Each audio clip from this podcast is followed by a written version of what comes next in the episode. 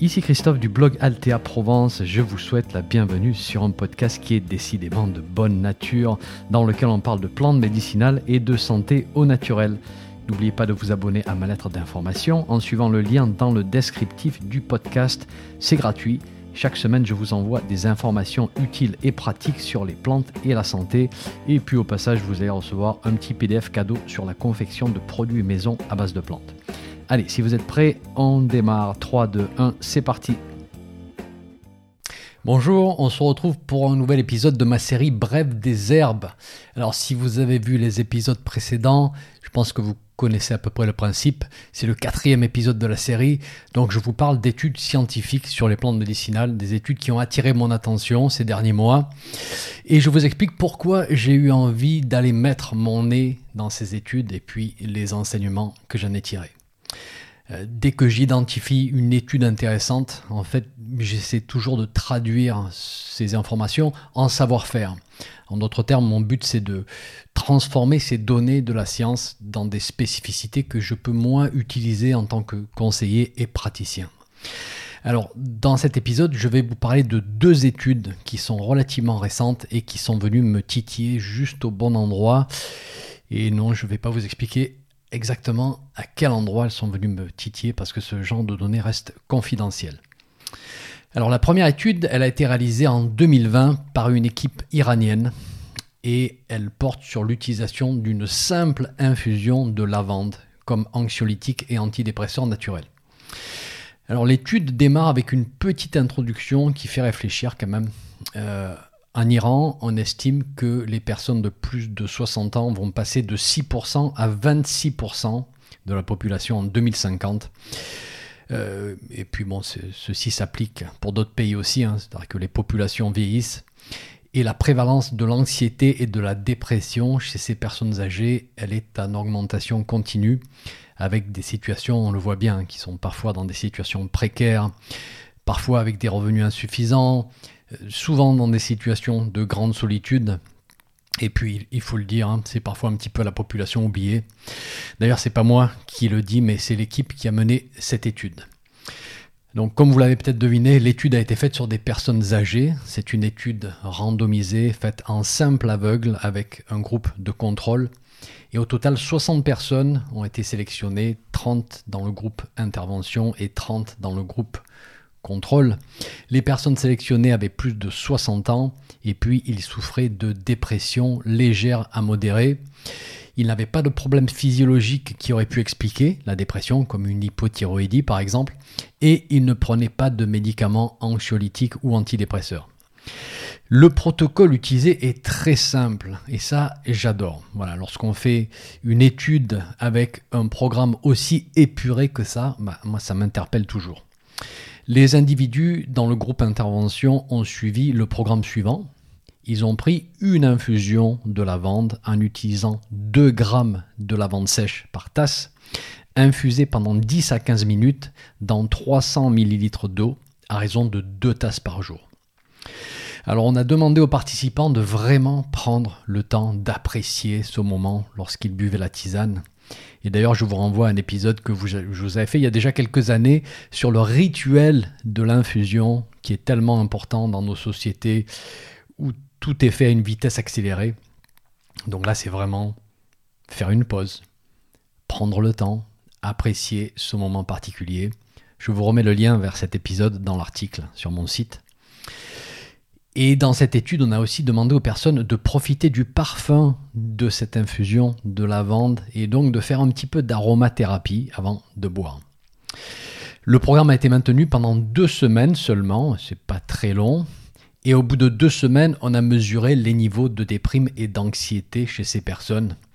Alors pour la dépression, l'équipe a utilisé quelque chose qui s'appelle l'inventaire de dépression de Beck et qui permet de quantifier les niveaux de dépression sur une échelle.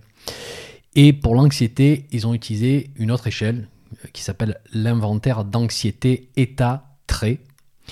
Ça veut dire qu'on essaie de distinguer l'anxiété état, c'est-à-dire qu'à un moment donné, je suis dans un état anxieux, c'est un état passager.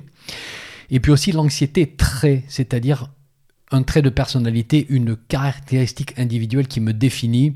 alors qui est probablement inné et qui me met dans une prédisposition à réagir d'une manière anxieuse lorsque d'autres ne réagiraient pas en fait pour le même stimulus. Alors les résultats, pour la dépression, on passe d'un score de 17,8 à 16,3, alors que le groupe contrôle ne change pas dans leur score. Pour l'anxiété état, on passe d'un score de 45,5 à 40,1, alors que le groupe contrôle augmente en fait légèrement. Et pour l'anxiété trait, on passe d'un score de 47,5 à 42,6, alors que le groupe contrôle ne change pas. Donc si on traduit ça en pourcentage, on constate des diminutions de 8%, 12% et 10% respectivement, le tout avec une simple infusion de lavande. Donc déjà, ça confirme le fait, je pense, que la simple infusion des fleurs de lavande fonctionne ici. Et en plus, on a une seule plante dosée relativement faiblement, parce que 2 grammes par tasse par rapport à certains mélanges qu'on peut préparer parfois, c'est pas beaucoup. Et puis pris pendant seulement 2 semaines, on voit déjà des résultats. Alors pourquoi est-ce que je suis content qu'on parle d'une simple infusion de lavande dans une étude ? Eh bien, d'abord parce que la tisane, c'est dans notre tradition. C'est une forme importante vraiment qui nous permet d'être le plus proche du végétal possible, de pouvoir contrôler la qualité de la plante, la couleur, le parfum de ce qu'on va mettre dans notre tasse. Et puis la deuxième raison, c'est parce que j'estime qu'aujourd'hui on se rue un petit peu trop rapidement sur l'huile essentielle des plantes. Et attention, j'adore les huiles essentielles, et puis j'habite pas très loin des Alpes de Haute-Provence, dans un lieu où la distillation de la lavande, je peux vous dire que c'est sacré. Mais je pense qu'il va venir un moment, et d'ailleurs le moment est arrivé on peut dire, où on va devoir faire des choix, on va devoir être économe en plantes, et on va devoir atteindre une certaine sobriété, un certain minimalisme je dirais dans nos habitudes. Parce que sinon, au rythme où ça va, vu la demande qui augmente sans cesse ces dernières années, là on s'est un petit peu laissé prendre par surprise, eh bien on va arriver dans un mur très rapidement. Et pourquoi est-ce que je dis que l'infusion de lavande permet une utilisation plus raisonnée de la plante ? Alors j'ai fait un petit calcul. On va comparer l'utilisation de l'huile essentielle de lavande. Et là, supposons qu'on veuille utiliser 2 gouttes d'huile essentielle 2 fois par jour. Pour une petite situation de déprime ou d'anxiété, on va placer ces gouttes peut-être sur le plexus solaire ou sur les poignets. Donc on va supposer 4 gouttes d'huile essentielle par jour. Dans notre étude, on a vu 2 grammes de plantes sèches pour une infusion 2 fois par jour. Donc dans l'étude, on a 4 grammes de plantes sèches par jour qu'on va comparer à 4 gouttes d'huile essentielle par jour. Alors comment on peut comparer ça ? Ben pour la lavande vraie, d'abord, j'ai regardé le rendement en distillation et j'ai trouvé qu'avec 100 kg de fleurs sèches ou du moins préfanées, on obtient entre 500 et 850 g d'huile essentielle. Donc ça, c'est notre rendement. Ensuite, il faut qu'on connaisse le poids d'une goutte d'huile essentielle et en fait, ça va dépendre du type de compte-goutte qu'on va utiliser. Qu'on parle de différents types de codigouttes ou différents types de compte-gouttes capillaires ou autres, voilà. Et puis ça va dépendre aussi de l'huile essentielle, de sa viscosité. Donc on est obligé de prendre une fourchette ici, et moi j'ai pris une fourchette entre 25 mg et 50 mg par goutte, voilà, pour couvrir le plus large possible. Donc pour 4 gouttes d'huile essentielle, j'ai un poids en huile essentielle qui varie entre 100 et 200 mg. Et basé sur les variations du rendement, dont je vous ai parlé, et la taille de mes gouttes, si mes calculs sont bons, ça signifie que pour fabriquer ces 4 gouttes, il faut que je distille entre 11 et 40 grammes de plantes sèches. Donc 4 grammes de plantes sèches par jour avec ma tisane d'un côté, et 11 à 40 grammes de plantes sèches de l'autre. Donc ça veut dire qu'on utilise de 3 à 10 fois moins de plantes dans ce contexte-là avec l'infusion. Sans compter bien sûr l'énergie qu'il faut pour fabriquer l'huile essentielle, il faut bien sûr chauffer l'alambic, etc. Alors 2 points sur lesquels j'aimerais insister ici. Point numéro 1, oui, c'est un calcul relativement approximatif basé sur des moyennes, mais ça nous donne quand même un ordre de grandeur de l'économie en plantes qu'on peut faire. Et numéro 2, non, ceci n'est absolument pas un message anti-huile essentielle. Les huiles essentielles sont un outil puissant, concentré, avec des applications très larges dans le domaine de la santé. Je connais personnellement des distillateurs, j'ai beaucoup de respect pour leur travail. Donc voilà, c'est pas du tout une critique de ce qu'ils font, mais c'est vrai que lorsqu'on a le choix, comme ici, lorsqu'on peut choisir une simple infusion de la plante cueillie juste là au jardin, avec des quantités moindres, eh ben je pense sincèrement que c'est un geste plus responsable aujourd'hui. Alors je termine avec une critique de cette étude. D'abord, elle a été réalisée en simple aveugle et sans placebo, donc il est possible qu'un effet placebo ait contribué au bénéfice de la lavande. Et d'ailleurs, je vous renvoie à mon épisode sur l'effet placebo pour plonger dans cet univers fascinant plus en détail, parce que c'est un effet qui est très important, c'est un effet thérapeutique, faut pas le négliger. Ensuite, j'ai pas trouvé l'information sur quel type de lavande a été utilisée, lavande vraie, lavande aspic, lavandin ou autre. Voilà, c'est une information qui manque un petit peu dans l'étude. Je n'ai pas trouvé l'information au sujet de quelle partie de plante a été utilisée, c'est-à-dire les fleurs seulement ou en mélange feuilles et fleurs. Alors en principe, on utilise des fleurs, mais je n'ai pas vu la confirmation dans l'étude. Donc je trouve que c'est un peu approximatif de ce point de vue-là. En tout cas, c'est le genre d'étude qui renouvelle mon envie de formuler des mélanges à tisane et des mélanges simples qui sont agréables à boire et qui font vraiment du bien au moral. Lavande et camomille matricaire peut-être, lavande et pétales de rose, magnifique, lavande et marjolaine, etc., etc. Donc les combinaisons sont nombreuses, mais faites simples, expérimentez. Faites-vous plaisir, c'est tout bon tant que vous avez une plante de bonne qualité. Voilà. Et pour plus d'informations sur notre chère lavande, je vous rappelle que j'ai un épisode complet à son sujet sur mon site. Allez, on passe à la deuxième étude maintenant, qui a été réalisée en 2020 par une équipe iranienne, encore une fois. Décidément, heureusement qu'on a les chercheurs iraniens pour faire des études sur les plantes.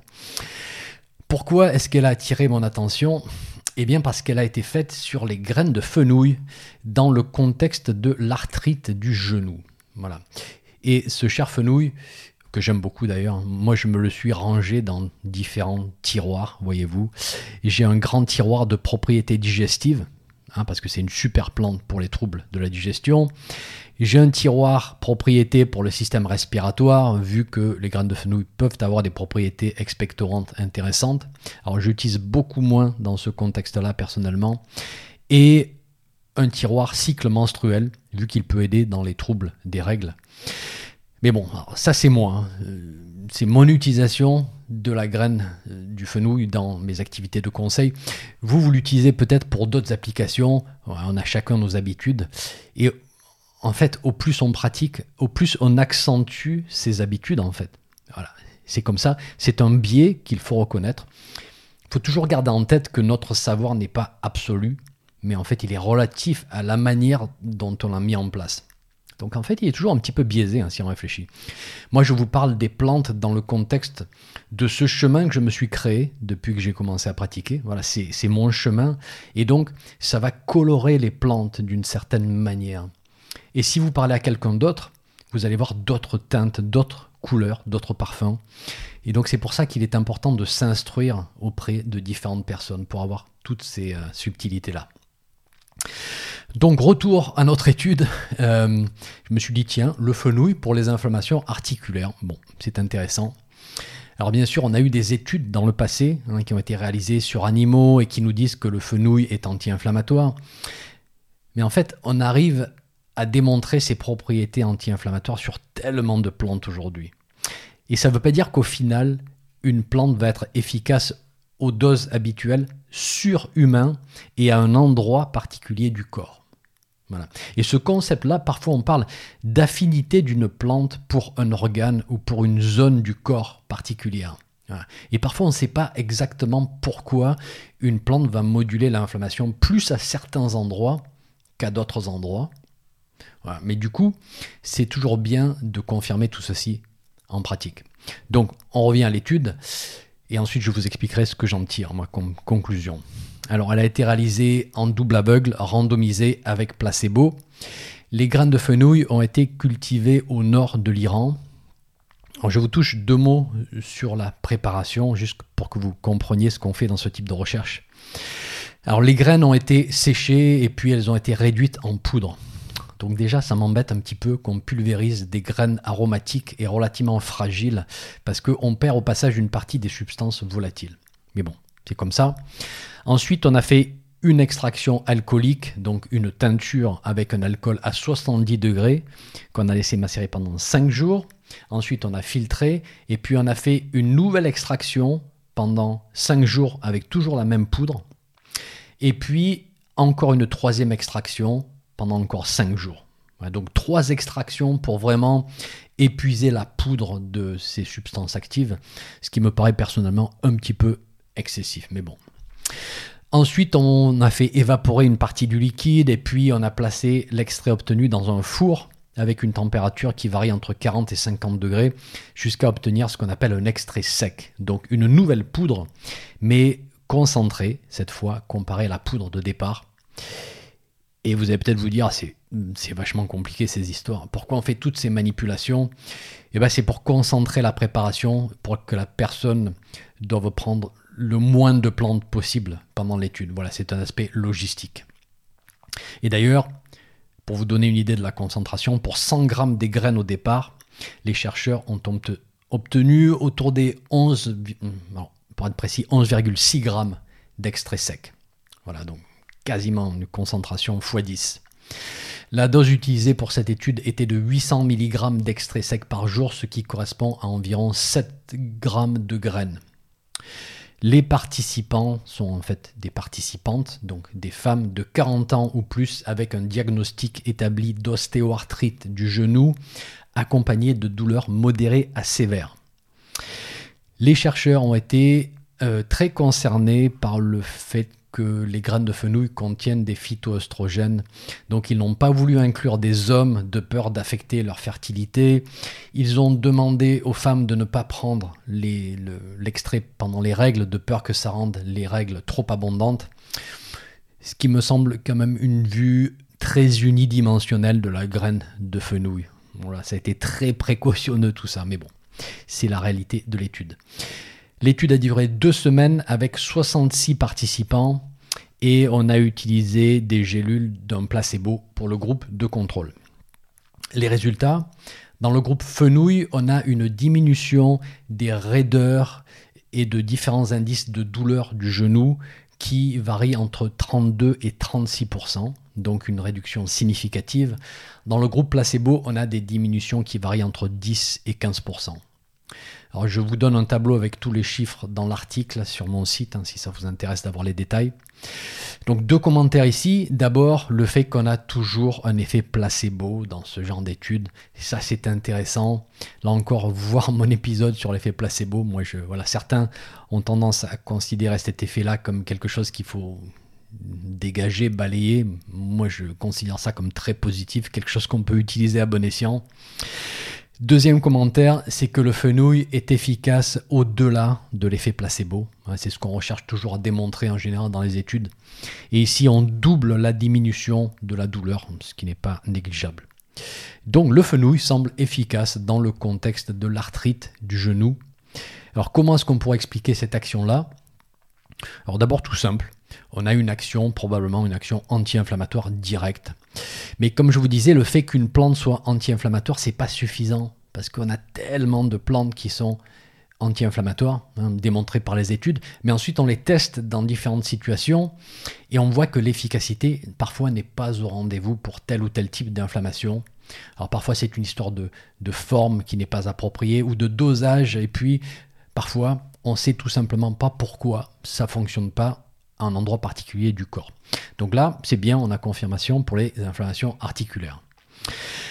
Ensuite, comment pourrait-on expliquer cet effet-là ? Alors, cette partie-là, c'est moi qui rajoute mon interprétation, mais il est possible que la graine de fenouil fonctionne d'une manière similaire à la graine de céleri. Alors, je ne sais pas si vous connaissez la graine de céleri, c'est un super outil.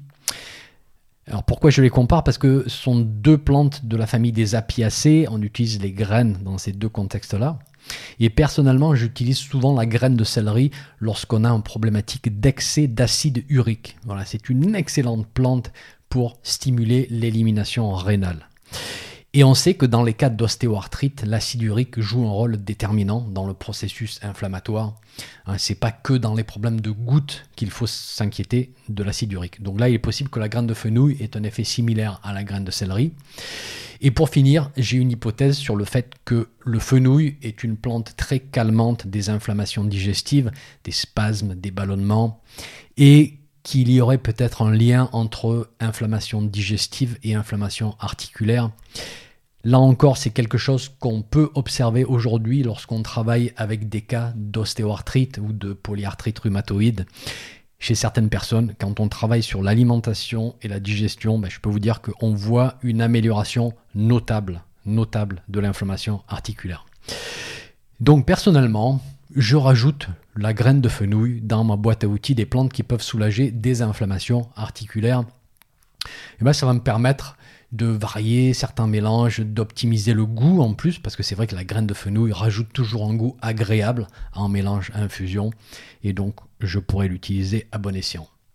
Alors pour plus d'informations sur le fenouil, je vous renvoie bien sûr vers mon épisode complet sur le fenouil pour les propriétés, les formes, les précautions, etc.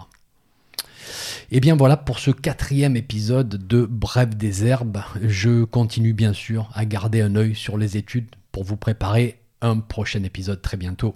Merci d'être là, portez-vous bien, à très bientôt. Un petit message avant de vous laisser. Si vous avez aimé ce podcast, merci de laisser une évaluation sur votre plateforme de podcast favorite. Ça permettra à d'autres personnes de découvrir mon podcast et d'en profiter. Un grand merci.